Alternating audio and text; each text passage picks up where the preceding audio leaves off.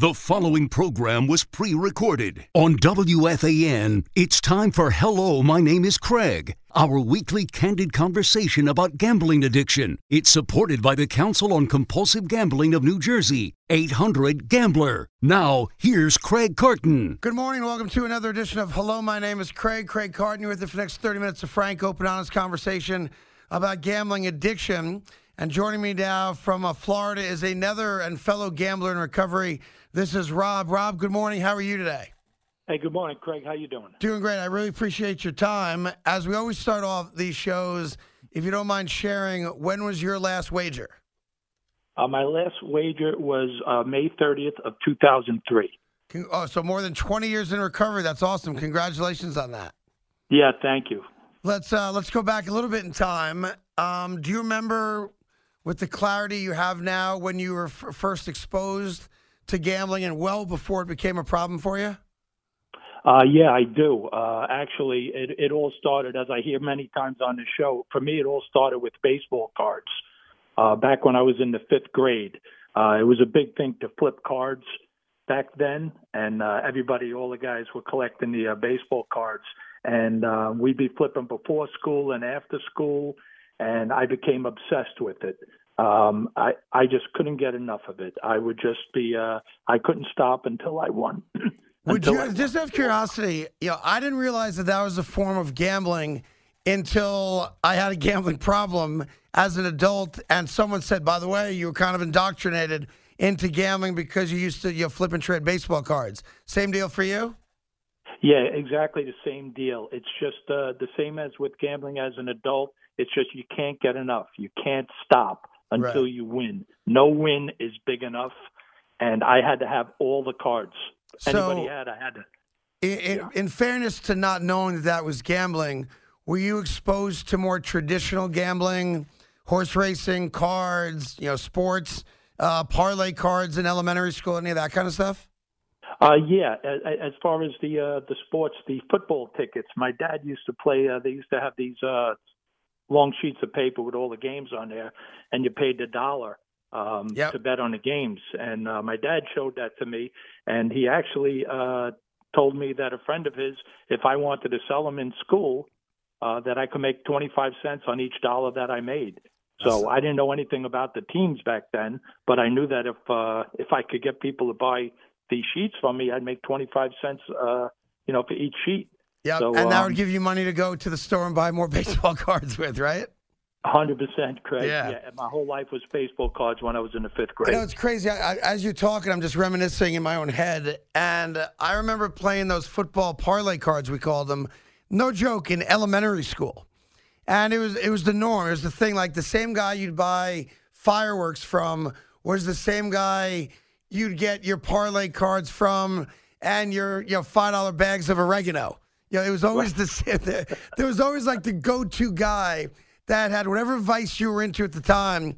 In the late 1970s, at least, there was one guy. It was like the Walmart of bad things. You know what I mean? right, right. I know. So, where, how old were you when, as you look back on it, gambling became a bigger part of your life? Uh, you know, I, I- I'll tell you, the first real gambling I did was uh, at Church Bazaar. Uh, you know, I, I grew up uh, in the Catholic Church, uh, strict Catholic home, and uh, I used to work at the Church Bazaar. And they used to have these uh, before there was scratch offs. There was the um, the cards that you pulled pulled off, and they had bells or Right. cherries or something like that. And the first time I did that, I was hooked on it, and I couldn't stop doing it. So I took all my money. I went home, found whatever money was around the house, and I'd go back to the church bazaar, and I would be playing these things. Um, I actually worked at the church bazaar at some kind of dime toss, and I'd be I'd wind up stealing money from there so that I could play these these uh, pull-offs. And how, how old a kid were you at that point? I was in the sixth grade. Wow. So, so you really started young, like well, well ahead of your time, well before you were earning your own money or had a job or a family or any of that stuff. Yeah, and and the thing is, Craig, I I didn't understand what was going on. I just knew I couldn't stop. You know, at that age, you don't know what gambling is. You don't know what compulsion is, and I, I just could not stop myself from doing this until I ran out of money. yeah, but but, you, but you're 12 years old, so I'm wondering, did uh, your mom or dad or a relative or a big brother, anyone ever come up to you as a younger man, or even going into your teenage years and say, "Hey, Rob, what's going on? Uh, you know, you're spending an awful lot of time at the church bazaar." Right. No, no. Unfortunately, my parents both worked at the church bazaar. My mom was dealing blackjack. My dad was dealing poker. Um, neither one of them were big gamblers. My dad never gambled, right. uh, and my mom used to play bingo, go to Atlantic City once a month. So, um, but uh, gambling wasn't a big part of my growing up. But unfortunately, alcohol was. Got and, it. Um, so- and uh, but you know, my dad had a, a drinking and anger problem, and uh, we butted heads a lot, and um, that made things really bad for me. Where I was always looking for an escape. And was the I escape for you more drinking than gambling, or did they just go hand in hand? Uh, for me, Yeah. Uh, for me, well, I started out just drinking at an early age because that's what I knew. That's what my dad did. That's what my older brothers did.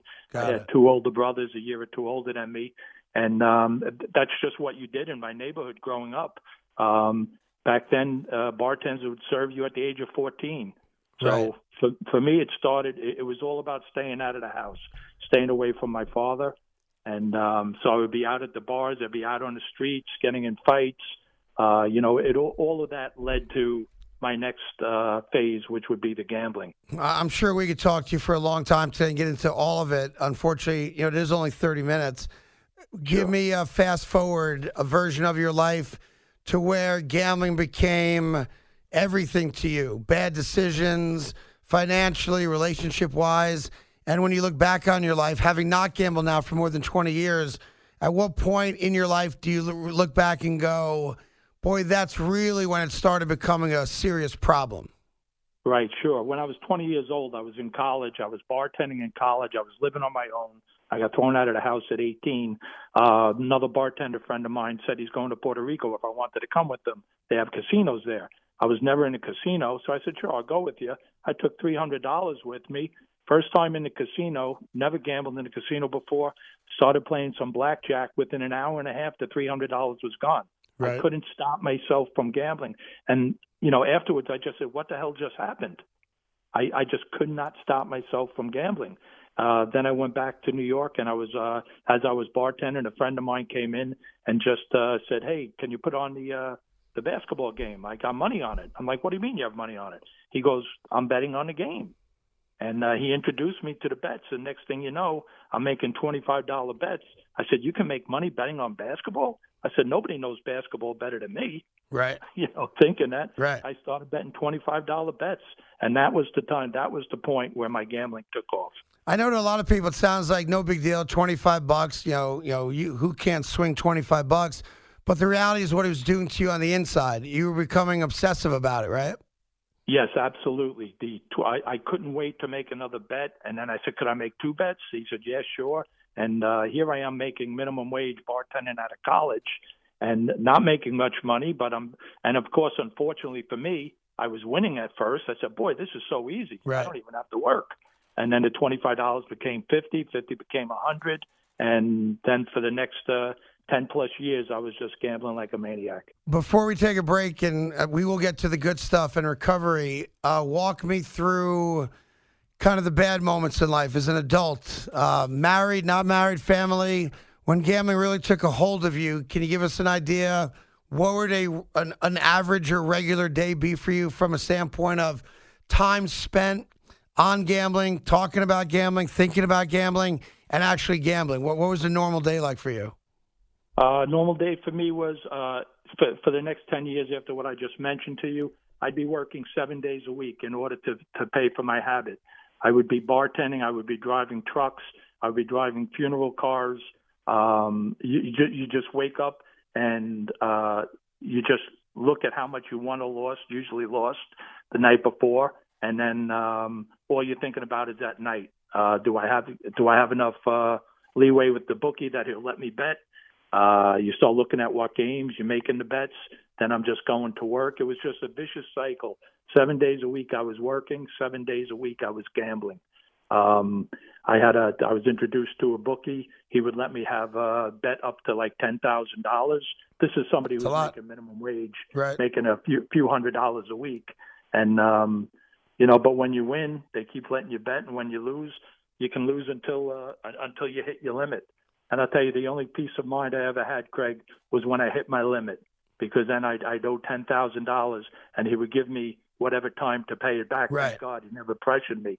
But the only peace of mind I ever had was during those moments when I wasn't allowed to bet. Did you And ever have a, a conversation with yourself when you were tapped out and it's 10 grand that you can't pay, but you know you can't gamble now because you have no credit left with the bookie and you're going to take months to pay them off? Was there ever a conversation looking in the mirror or going to bed saying, come on, Rob, you got to stop. You're losing all this money. You're working your ass off. This isn't healthy? Or did you not have those kind of self talks? I had those self talks every single day, but I just could not stop myself. I would just cry. I would just say, Why can't I stop doing this? This is no kind of life. I cannot stop myself. I didn't know where to turn. I didn't know there was a place to turn. Right. I was just so distraught, and uh, I, I had no kind of life. Every relationship was ruined by my gambling. All my friendships. Uh, you know, I was always the life of the party, uh, but nobody knew what I was going through inside. I was just struggling so much. I didn't know. I didn't know how to live a normal life. Um, Were you know- depressed at any point towards the end before you stopped? Oh, sure, sure. I, I was absolutely depressed. Uh, you know, when you don't know where to go, um, you know, in Gamblers Anonymous, they say it will restore you to a normal way of thinking and living. And that always struck me because I never had a normal way of thinking and living. Right. So how is it going to restore me to it? So I needed to totally rebuild myself. Did and you that's what I ever did once I got into GA. did you ever get to a place and I, I'm sure this is personal where you contemplated it's too much, I don't want to wake up tomorrow?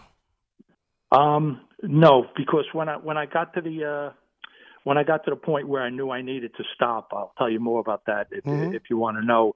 Uh, I I I had a child at that time, and because of my childhood, there was never any thought of doing something bad to myself. I knew that I had to be there for my children.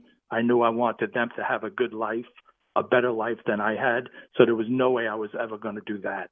Um, but until I got into GA, you know, I didn't know how to how to go about that. So, what was the bottom of the barrel moment? Was it the positivity of having a child, or did something happen?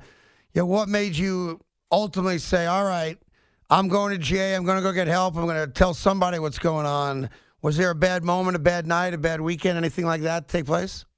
Yeah, there sure was, Craig. Um, I'm a retired first responder uh, in New York. So uh, after 9/11, going through everything there, I won't get into too much of that. Just uh, every day, just going down there, going to funerals, and uh, just dealing with the aftermath of that.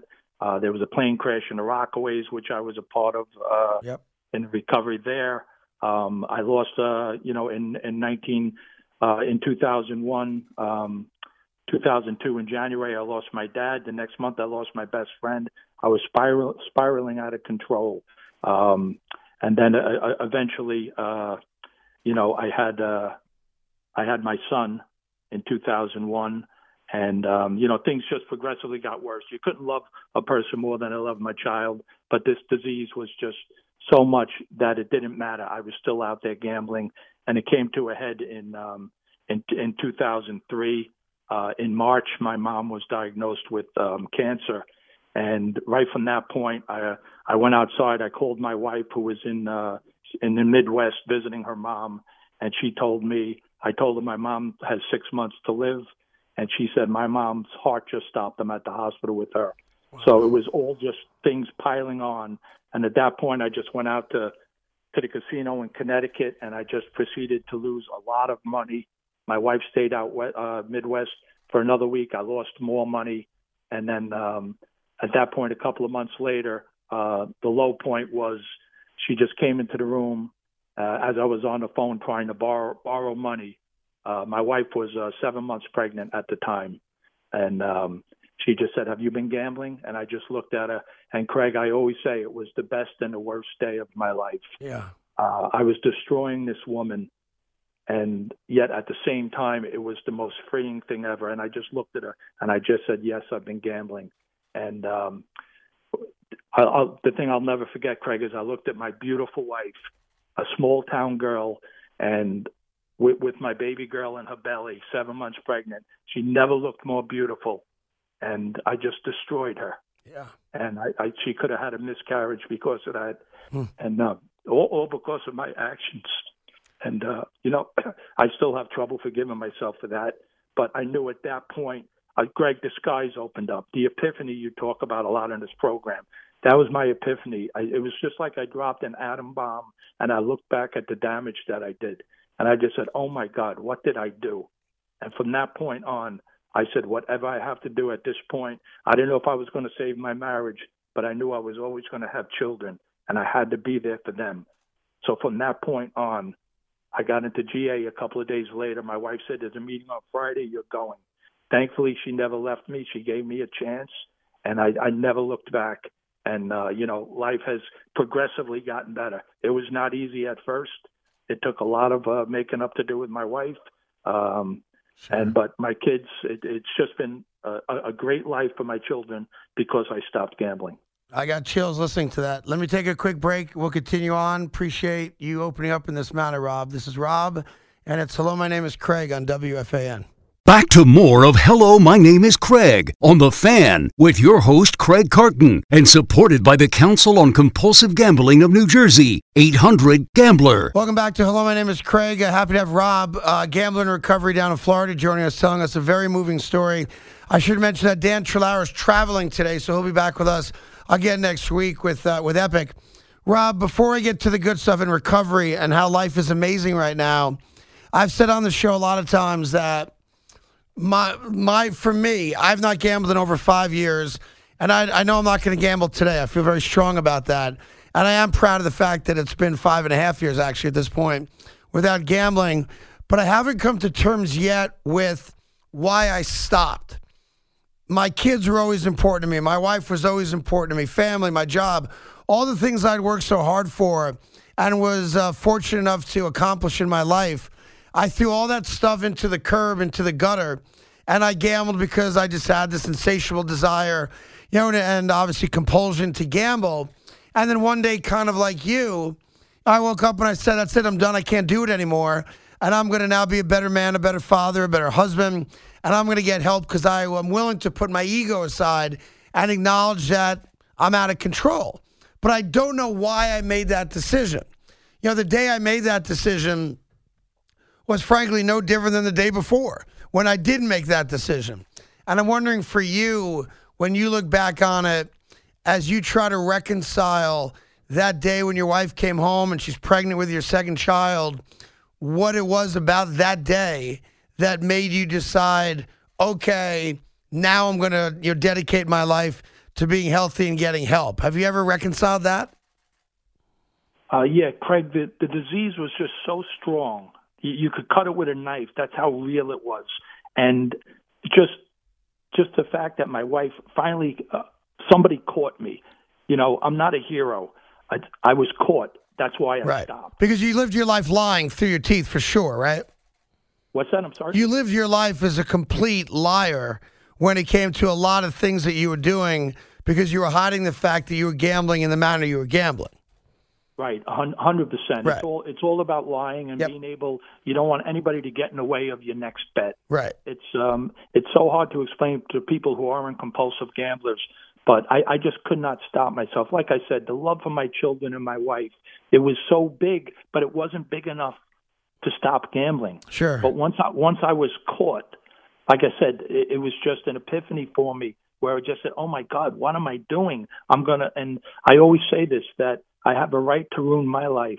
I didn't have a right to to ruin my my, my wife's life and my children's life. No, So- I, I appreciate the emotion. I do. I really do. And I can relate to it. I think anyone who has ever suffered from any addiction, not just gambling, and knows exactly what you're going through right now. And it doesn't matter if it's 20 years, you know, or two weeks. Uh, the emotions are real because you recognize that, well, you were doing your thing while I was doing my thing. You leave this wake of, of you know, destruction behind you and you don't care about it until the day you wake up and you do care.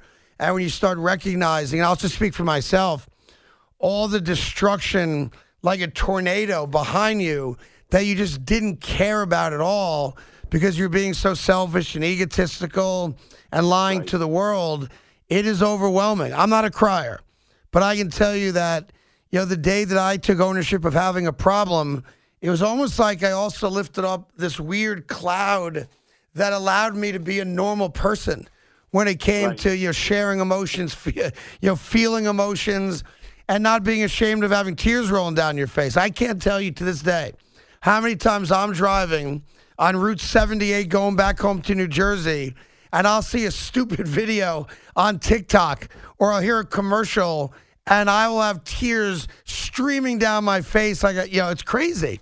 And for all those years, you know, I stifled all those emotions. Um, Right. uh, what do you do? And I try to talk about this from time to time with all the free mental space you have now that you're not gambling. Because for me, it was overwhelming when I finally committed myself to living a gambling free life, just how much of my brain and emotions and, you know, just, you know, waking moments of the day were dedicated to gambling in some way, shape, or form. How did you replace all that free space in your brain?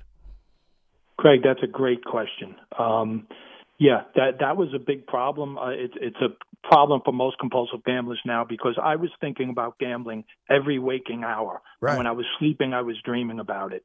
So what, even though it's such, something so negative and so harmful to you, it takes up your whole life in your mind. So now when you stop gambling, there's nothing there. What are you supposed to do with that? Right. And uh, thankfully for me, I had, uh, uh, you know, just newborns at home, and uh, I had my job, and um, just every waking hour, I would just dedicate it to my children.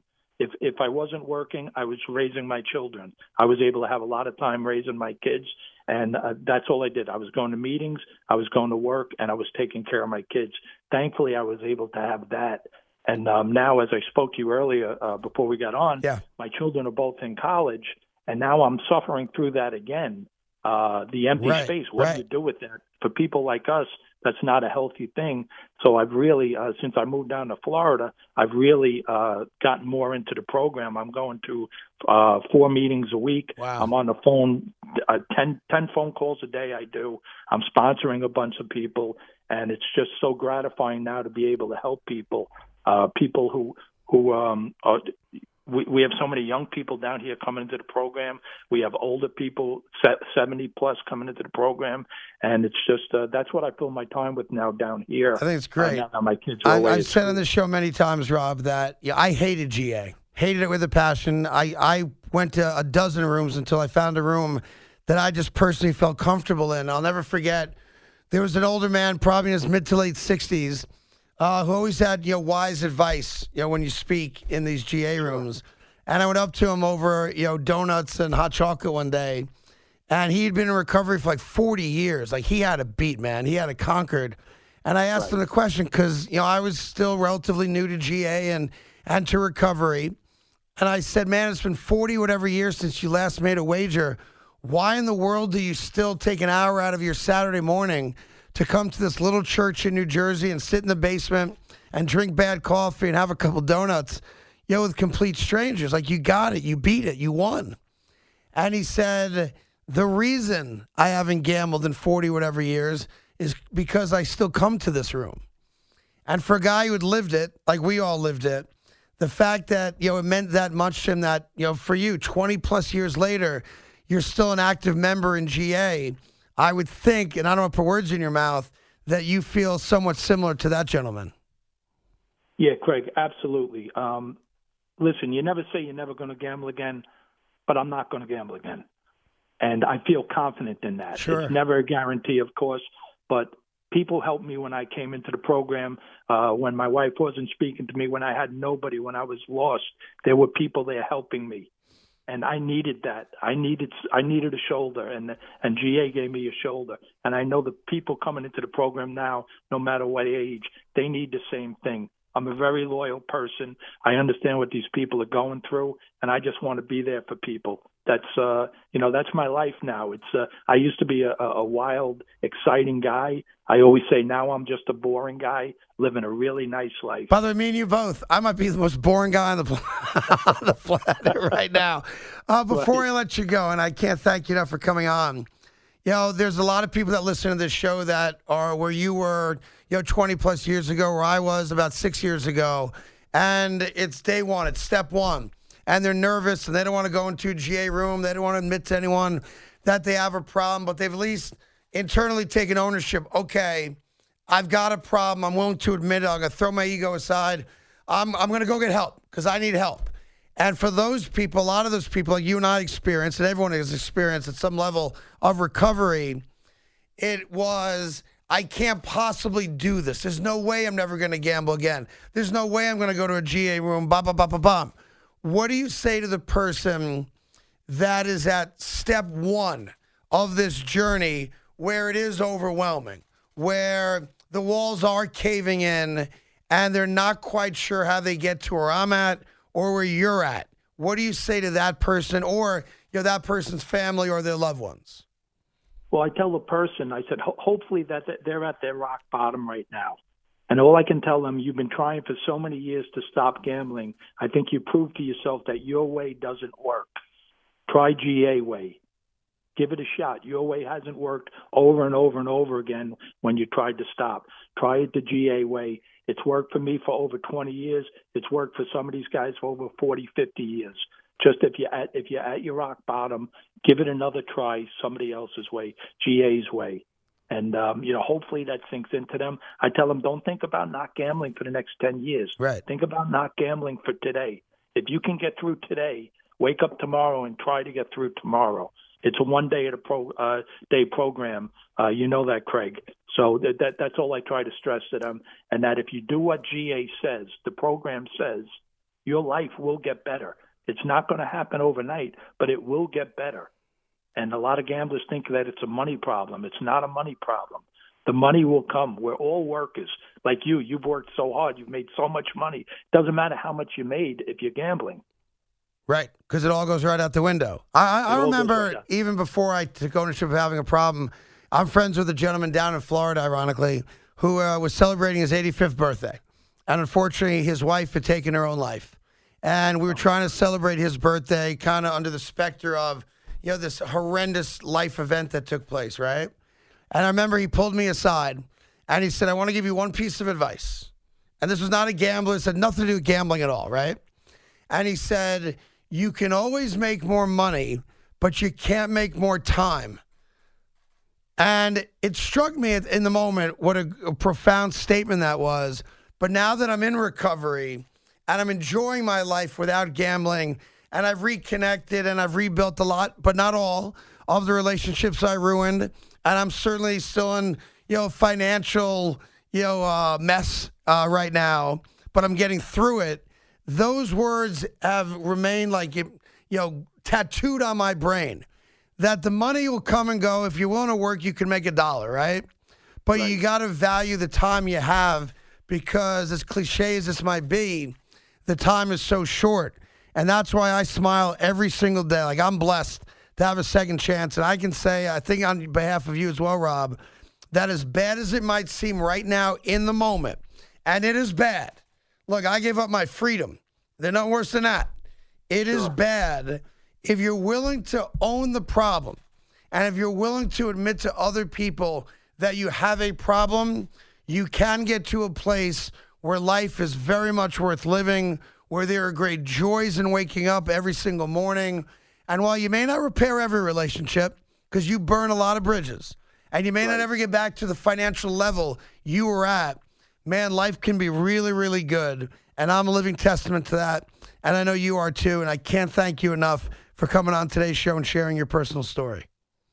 Craig, thanks so much for having me, and I appreciate so much what you what you're doing for people with this program. God bless you. Be well. Enjoy the rest of your weekend. Thanks again, Rob. Take care. Thank you, Craig. Wow, that was awesome, and uh, that's the point of the show. Uh, my attempt, at least, as we are now into year four of Hello, my name is Craig, to try our best to humanize the addict. You know, it's easy to make fun uh, of addicts, especially gambling addicts as I always say, one of my pet peeves is that when it comes to gambling, we're considered degenerates. We're not. We're regular people who unfortunately fell prey to a power far greater than what we could handle. But if we're willing to put our egos aside and acknowledge that we do have a problem, I'm telling you, man, there is help out there for us and for you. And I hope this show helps you even just a little bit. Or if you have someone in your life that you think is struggling, you know, pick up the phone and call them and see how they're doing. You might save their life. Coming up next is Joe Benigno. Dan Trolaro is back with us next week.